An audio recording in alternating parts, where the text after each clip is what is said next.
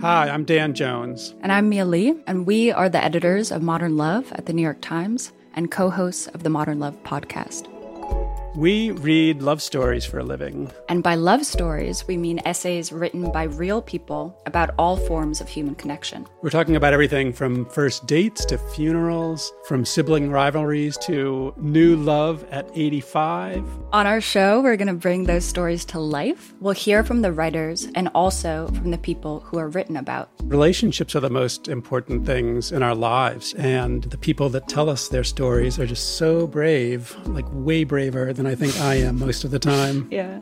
They're so honest and so vulnerable. And listening to the stories, I feel like you absorb so much wisdom and you get a sense that you're not alone. You can follow Modern Love wherever you get your podcasts, so you'll never miss an episode. We hope you'll join us. New episodes are out every Wednesday.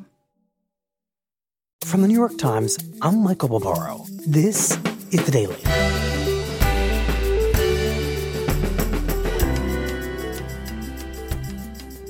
Today, the impeachment trial of Donald J. Trump begins this afternoon in the Senate. Nick Fandos on how it will work.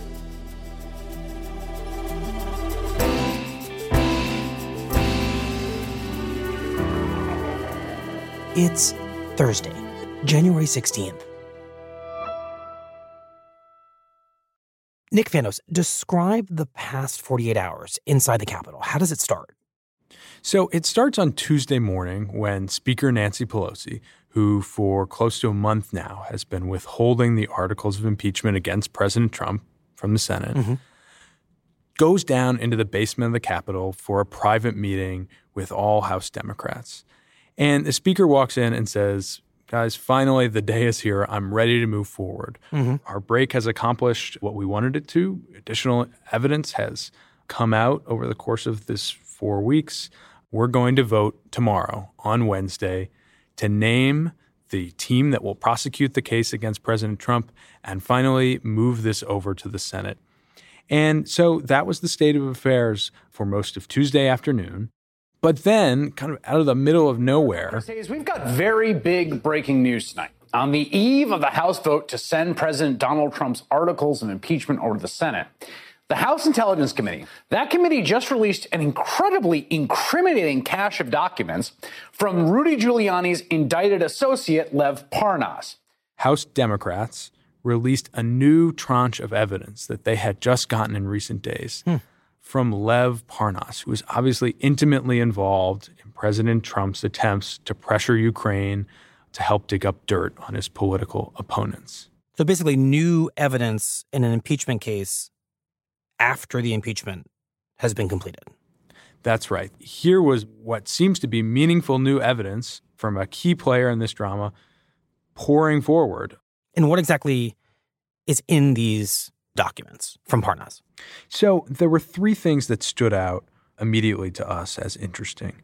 One was a letter from Rudy Giuliani, the president's personal lawyer, to the new president of Ukraine asking for a meeting. Giuliani writing, quote, I have a specific request in my capacity as personal counsel to President Trump and with his knowledge and consent, I request a meeting with you this upcoming Monday or Tuesday. For the first time in that letter, we saw Giuliani putting down on paper that his client, Donald Trump, knew what he was up to and had sanctioned it. Huh. And that ties the president even more closely to everything that Giuliani was doing in Ukraine. The second piece that stood out were text messages between Parnas and a former Ukrainian prosecutor who was investigating Joe Biden and wanted the American ambassador to Ukraine, remember Marie Yovanovitch, mm-hmm. out of the way.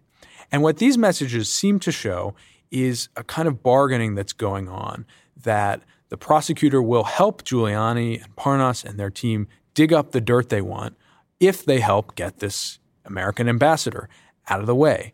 Now, this would suggest that there's a closer tie between the removal of Yovanovitch from her post, which President Trump eventually brings about last spring, and the campaign to dig up dirt on his political opponents. Now, the third thing are notes on stationery by Parnas from the Ritz Carlton in Vienna that mention trying to get the new president of Ukraine, to publicly announce an investigation into Joe Biden and his son. Hmm. And this is what Democrats say the president was after the whole time. And the notes suggest that Parnas, the guy working with the president's personal lawyer, was trying to get that done for him. And Nick, what do these three revelations really tell us about the larger picture of the impeachment? Each of these has its own significance for the larger investigation. The letter from Giuliani shows very clearly that he was keeping President Trump in the loop and working for the president. The text messages show that they were working to try and get damaging information on Joe Biden. And the notes suggest further that they wanted to do that by getting Ukraine to publicly announce an investigation into the Bidens that would smear them, so to speak. Mm-hmm. And so, though these don't significantly change the shape of the case as we've understood it, they make it a lot harder to argue that it didn't happen. And in that sense, they go a long way in strengthening the Democrats' case. And what do you make of the timing of the release of these? Literally the night before the House is going to vote to send the articles of impeachment over to the Senate. Whether by design or by accident, this was terrifically helpful for the House and for the team of prosecutors that are about to go over and try and make their case in the Senate. How so? Well, Speaker Pelosi withheld the articles of impeachment for a month to try and gain leverage to push the Senate to call new witnesses and evidence in their trial. And so the timing of this couldn't have been better to make the argument that, hey, there's compelling new evidence out there to be had, and it won't be that hard to get, senators. Mm-hmm. If you don't want to hear from new witnesses, if you don't want to call new documents, Democrats would say, then you're helping President Trump and his cover up. Because the argument is that senators, in taking a constitutional oath to render impartial judgment, owe it to the Constitution and to the country to try and get as much material as they can to make this weighty decision. And on top of that, because this evidence has now all been submitted into the record before the articles are sent over to the Senate, they can automatically be incorporated into the trial.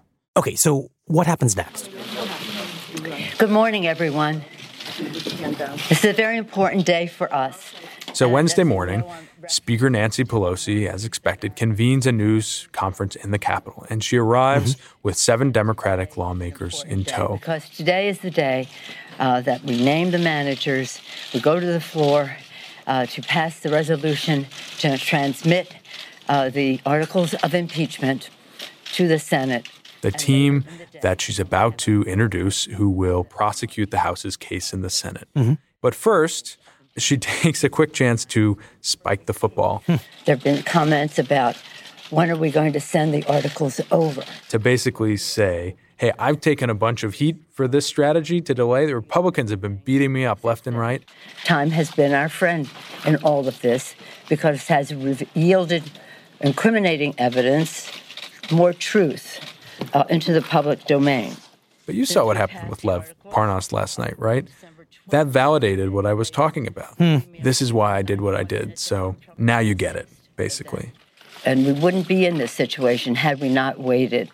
And from there, Speaker Nancy Pelosi you know, turns to the lawmakers around her and begins to introduce the managers, who basically fall into three groups. The first are those that were locks for the job. Chair Adam Schiff of California. That's. Adam Schiff, the chairman of the Intelligence Committee, who oversaw the House's Ukraine investigation last fall, and Jerry Nadler, chair of the House Judiciary Committee, is serving his 15th term in Congress. Who Mr. drafted the articles of impeachment and helped build the constitutional and legal justification for the charges. Mm-hmm. The second group are respected senior lawmakers who were expected to be on the team but weren't givens. Chair Zoe Lofgren, chair of the House Committee on House Administration. Zoe Lofgren of California, this is her third impeachment in the House on the Judiciary Committee. She was a staffer hmm. back during the Nixon impeachment and on the committee during the Clinton impeachment. New York, Chairman Hakeem Jeffries is the chair of the House Democratic Caucus and is currently serving his fourth fourth term in Congress. Hakeem Jeffries he is the chairman of the Democratic Caucus and a rising star within the Democratic Party, also a member of the Judiciary Committee. Congresswoman Val Demings of Florida. And then Val Demings, who's a former police chief from Orlando, who was on both Mr. Schiff's committee and Nadler's committee and is very familiar with these facts and effective on the bench. Mm-hmm. But then there were a couple of wild cards as well. Excuse me, Congressman Jason Crow of Colorado was a member of the House Armed Services Committee. There Mr. was Crow- Jason Crow, who is a freshman Democrat from Colorado. He's former military, but he hasn't been involved in the impeachment debate all that much in the House. And Sylvia Garcia, Texas, Congresswoman Sylvia Garcia is a member of the House Judiciary Committee. who Before is Congress- from the Houston area. She is a member of the Judiciary Committee, but not a particularly outspoken one. I'm very proud and honored that these seven members, distinguished members, have accepted this serious responsibility.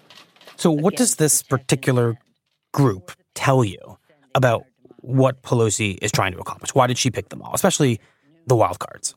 So Pelosi stated one of her goals and she left one unstated. As you can see, the emphasis is on litigators. The emphasis is on comfort level in the courtroom. The stated goal was to try and put together a team with a lot of courtroom experience. Hmm. So you have lawyers and prosecutors. In Garcia, you have somebody that was part of the judicial system in Texas. She wanted a team that was going to be ready to argue this case, to put together briefs in the Senate. But Pelosi's other goal here was to try and put together a team that was regionally and ethnically diverse. Hmm. So you have lawmakers from the coast, from New York and California. You have black lawmakers and Latino lawmakers, and you have folks from the middle of the country. Jason Crow, for instance, is from Colorado. Garcia is from Texas, in addition to being Latino. So she was looking to put together basically a team that looks something like the Democratic caucus and the country as a whole, mm-hmm. rather than a set of coastals or legal elites, or like the team of managers that prosecuted Bill Clinton in 1999 13 white guys. 13 white guys. Yes, 13 white men from the House Judiciary Committee brought the case against Bill Clinton over to the House. Yeah. Hmm.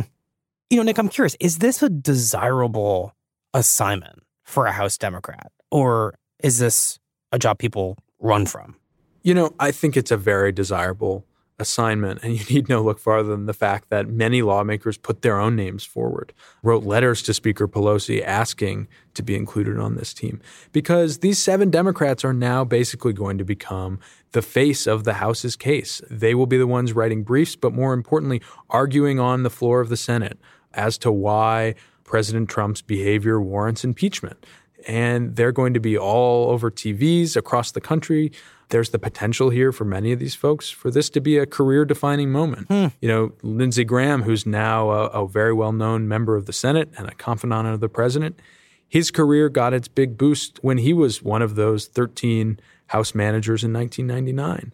So this is a, an important and historic role. You know, there will be books written about this as well. And to be a, a member of that team is to have a role in potentially, at least, history. But I don't think we could be better served than by the patriotism and, and uh, dedication of the managers that I am naming here this morning. Thank you all very much.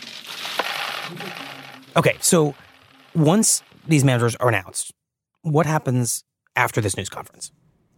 Pretty quickly, Pelosi and her team of seven walk upstairs to the floor of the House, the chamber where Madam Speaker, pursuant to House Resolution 767, I now send to the desk a resolution anointing and authorizing managers for the impeachment trial of Donald John Trump. the President of House United votes States. along the same party lines that it did a month ago when it approved the articles to formally appoint the managers and bring the case to trial.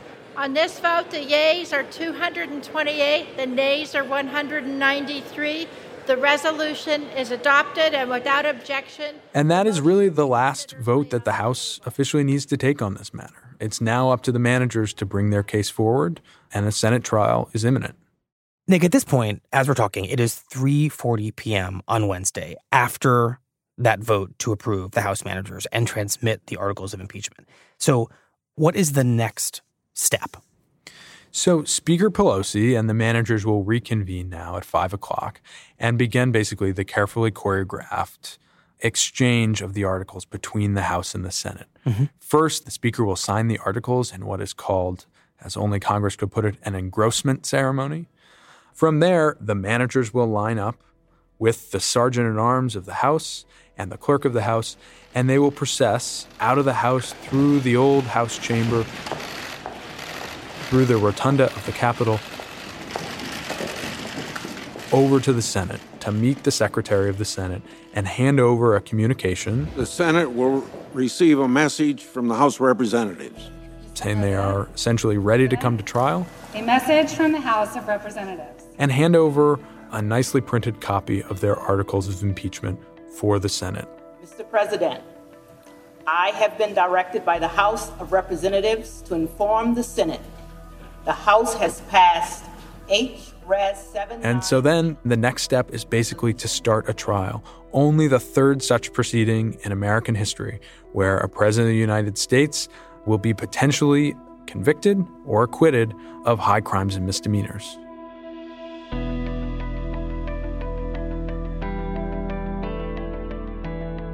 We'll be right back.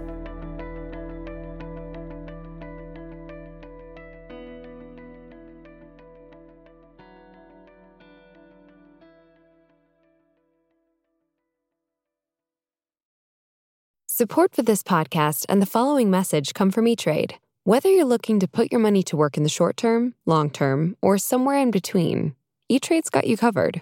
E-Trade can help you with your finances, from saving for a first home to investing for retirement. And they're backed by a team of financial professionals to give you support. To get started today, visit etrade.com slash the daily for more information. E-Trade Securities LLC, member SIPC. So, Nick, now that the impeachment moves from the House to the Senate, what does that process look like over in the Senate? Walk us through it. So, on Thursday, the trial will begin, and it starts with quite a bit more ceremony. The House impeachment managers will once again walk over from the House to the Senate, carrying their articles of impeachment, and this time they'll enter the Senate chamber and meet the sergeant at arms who will give a stern warning to the senators. He'll cry out, Hear ye, hear ye. Now you know we're firmly in the territory of uh, old American traditions, right? Indeed. He will warn senators that from here on out, as long as the Senate is sitting in trial, they cannot speak, quote, on pain of imprisonment if they do.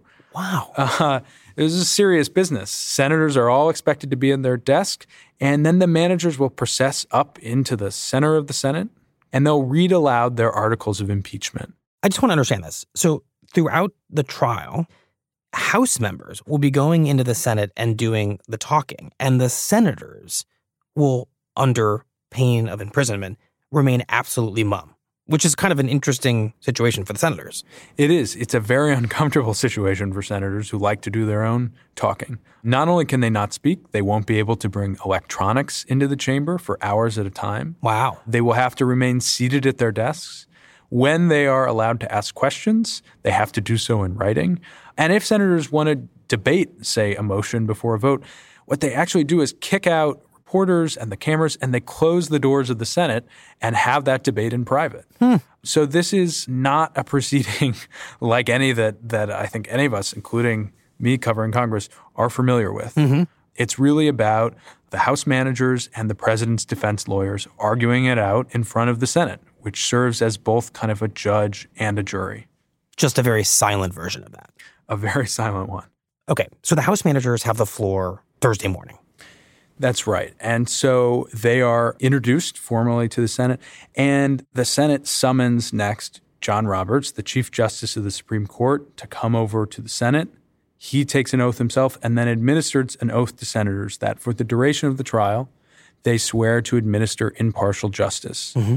At that point, the Senate sends a summons to President Trump, telling him formally that he is on trial in the Senate and asking for his answer. The House managers will get probably up to 24 hours to make their case, spread over three or four days.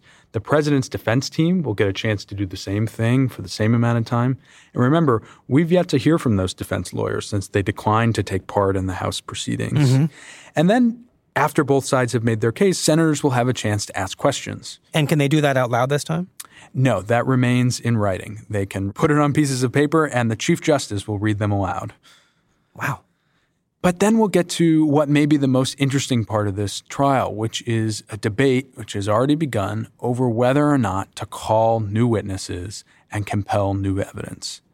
The prosecution and the defense can both put forward motions to call witnesses, and senators will get an up or down vote, and a simple majority wins. So, Democrats want to call a number of administration witnesses, people like John Bolton or Mick Mulvaney. They need the help of four Republicans if they want to make that happen. Mm-hmm. And if they do, if they're successful, Republicans are pledging to use their majority to try and call witnesses that may be more favorable to the president. Potentially even Hunter Biden, Joe Biden's son, who's at the center of these investigations that Trump and Giuliani and Parnas were looking for in Ukraine.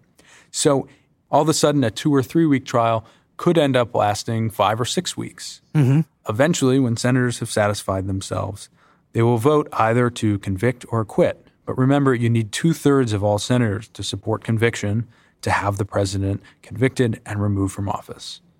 You know, I'm thinking back to what Speaker Pelosi said during her news conference that time has been on the side of Democrats, that the delay in transmitting these articles of impeachment to the Senate and getting this trial underway there may have shifted the ground when it comes to things like calling witnesses or introducing new evidence and the contours of how this trial will unfold. Do you think that she's right?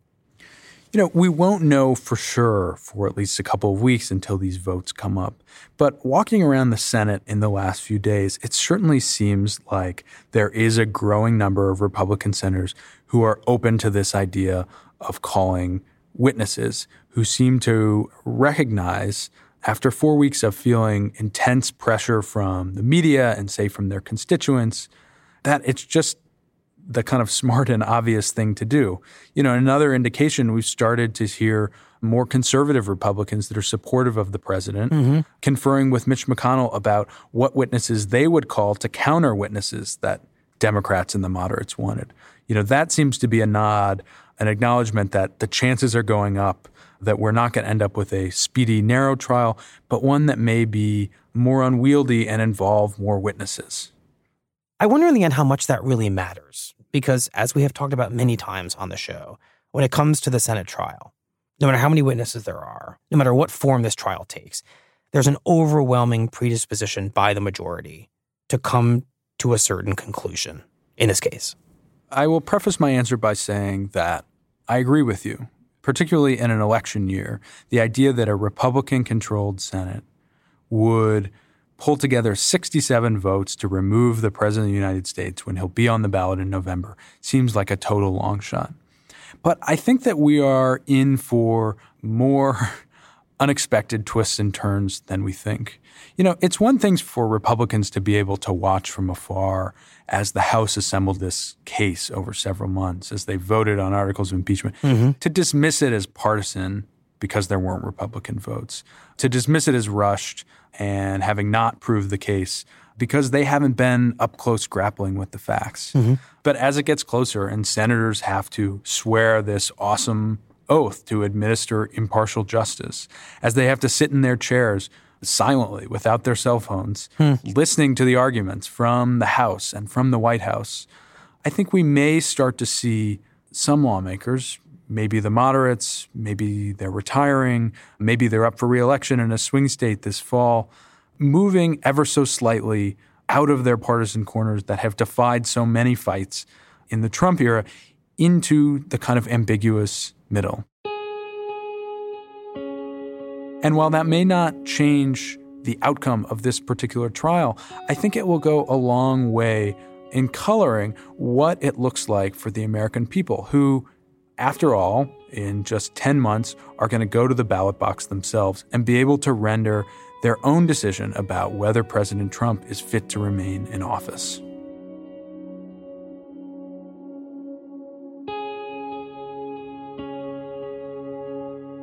Nick, thank you very much. Thank you, Michael.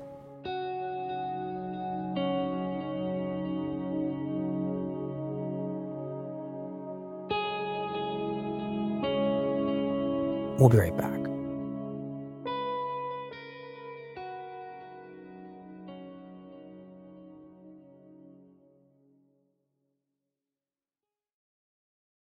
From number one New York Times bestselling author Jennifer Weiner comes that summer, a timely, twisty, and emotionally explosive novel of intrigue, secrets, and the transformative power of female friendship. Library Journal calls it engaging, thoughtful, and Good Housekeeping raves this twisty novel will make the hours fly by. So, as the weather warms up, be sure to pack your beach bag with what Booklist calls a summer banger with a ripped from the headlines plot. That Summer by Jennifer Weiner, available now in hardcover, ebook, and audiobook editions. Here's what else you need to know today.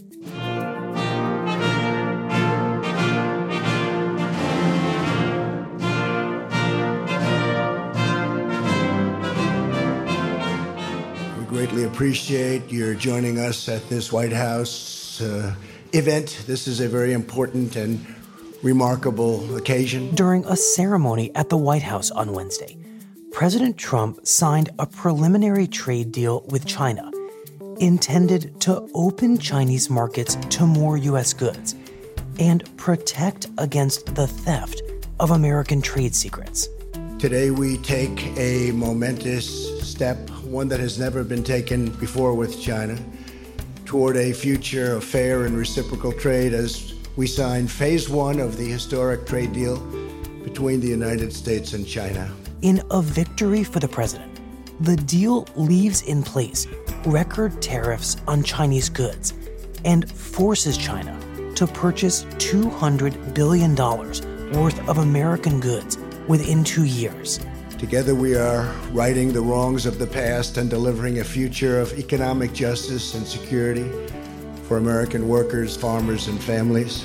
But the deal does little to resolve larger structural issues, such as China's practice of subsidizing key industries like solar energy and steel, importing them to the U.S., and undercutting American manufacturers.